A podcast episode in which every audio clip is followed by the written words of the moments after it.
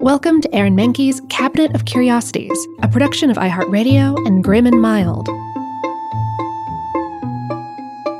Our world is full of the unexplainable. And if history is an open book, all of these amazing tales are right there on display, just waiting for us to explore. Welcome to the Cabinet of Curiosities.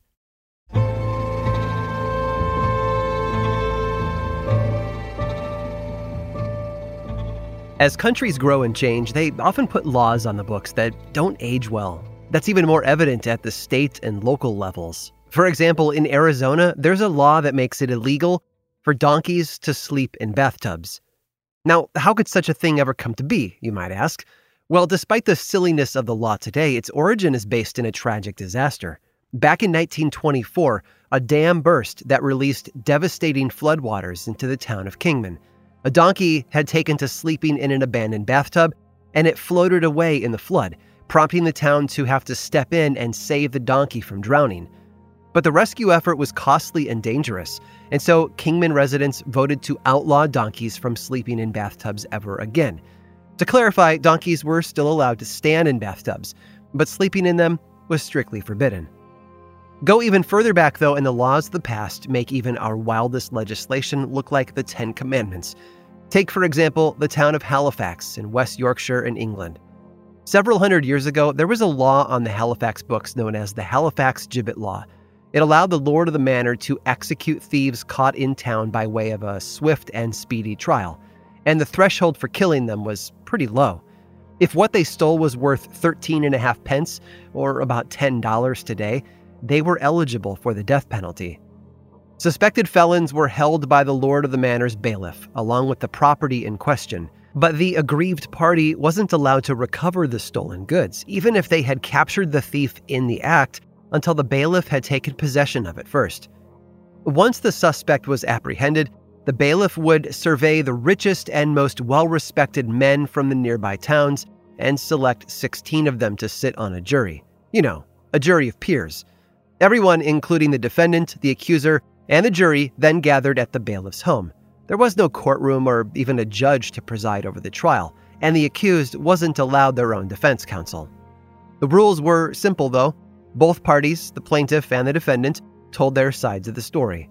If the jury of wealthy men who would never have stolen anything believed the accused thief was innocent, they were released.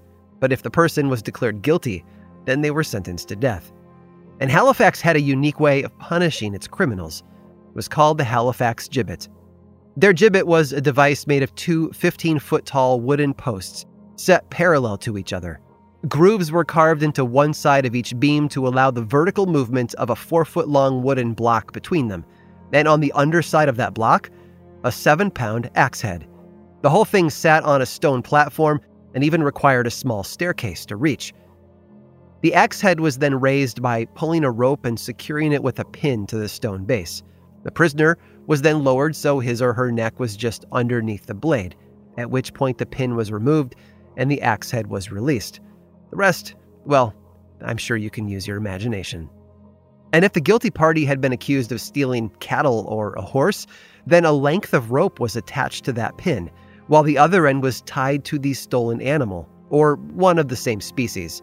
The beast was then set loose to run and pull the pin out, sealing the criminal's fate.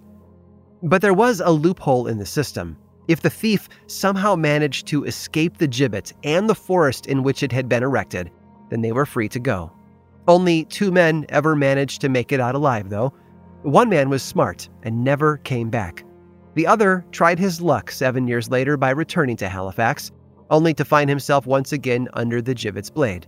It turns out he wasn't so lucky after all. The thing about the Halifax gibbet was that it was simultaneously ahead of its time and antiquated. Other towns had already moved on from using the gibbet for their executions by the 17th century, but Halifax kept up the tradition until 1650, having started it all the way back in 1286, 500 years before France introduced their own version and took credit for the invention. The name for that same device? The guillotine.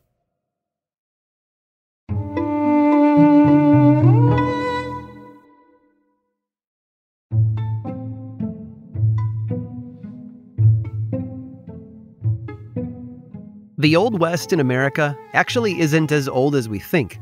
Despite the common belief that it ended toward the close of the 19th century, the Old West actually lasted until about 1920, but it wasn't all outlaws and gunslingers everywhere. Real progress was being made in places all over the country.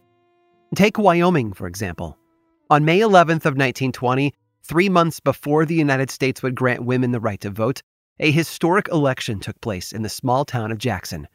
Now, early on, Jackson had garnered a reputation for itself as a haven for the criminal element. Cattle thieves and murderers had often hid there due to its relatively remote location in the mountains. But in 1920, the town's residents had other matters to attend to an election. Up for grabs was the position of mayor, as well as a few seats for councilmen. Well, councilmen were what most people expected. Instead, the town went in a different direction. Grace Miller, Rose Crabtree, Genevieve Van Vleck, May Deloney, and Faustina Haight had put their names on the ballot that year. Each of them were up against a rival male candidate. And in the case of Mrs. Crabtree, her opponent was actually her husband.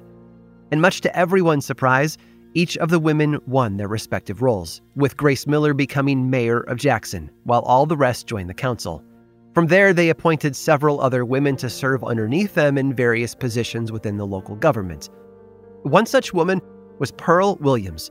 At only 22 years old, Pearl had been tasked with the daunting job of town marshal. The job was exactly what you might think it was, too. She was responsible for apprehending the unsavory characters in town and putting them in jail. A building, by the way, that lacked doors at the time. In a role that would have given anyone pause, she stepped up to the task. Thankfully, there weren't many outlaws to deal with. Despite Jackson's early reputation, it hadn't been a criminal hideout for some time. But the few bandits that she did come across treated her with respect and followed her orders. The press, of course, wrote numerous articles about the town run entirely by women, including one in the Jackson Hole Courier titled, Women Now Rule Bad Men's Town. And the thing they had an especially hard time believing was that it had a woman marshal. But Pearl proved all of them wrong. She got so sick of answering the same question from the media that one day she finally told them that she had earned the job by killing three men and burying them herself. It wasn't true, of course, but it certainly shut the reporters up. It took almost no time for the new council to get to work improving Jackson. They noticed that very little had gotten done while the men were in charge, and their new strong arm tactics earned them the nickname the Petticoat Rulers. First on their docket, taxes. When Grace and her colleagues took office, they found that only $200 were in the town's coffers. It wasn't nearly enough to push through their new agenda, so they started collecting taxes from everyone in town. The money was put toward a variety of expansive projects, including graded roads, a new cemetery, and the installation of electric wiring. In two weeks, they had over $2,000 available. They had also passed ordinances meant to beautify the town and reduce the noise pollution caused by fireworks. The women had been placed in their roles thanks to progress, and in turn, they were going to bring progress back to Jackson. But if the 19th Amendment wasn't ratified until August of 1920, how were a group of women elected to run a small western town once besieged by criminals? That's because states and towns all across the country had already been giving women the right to vote.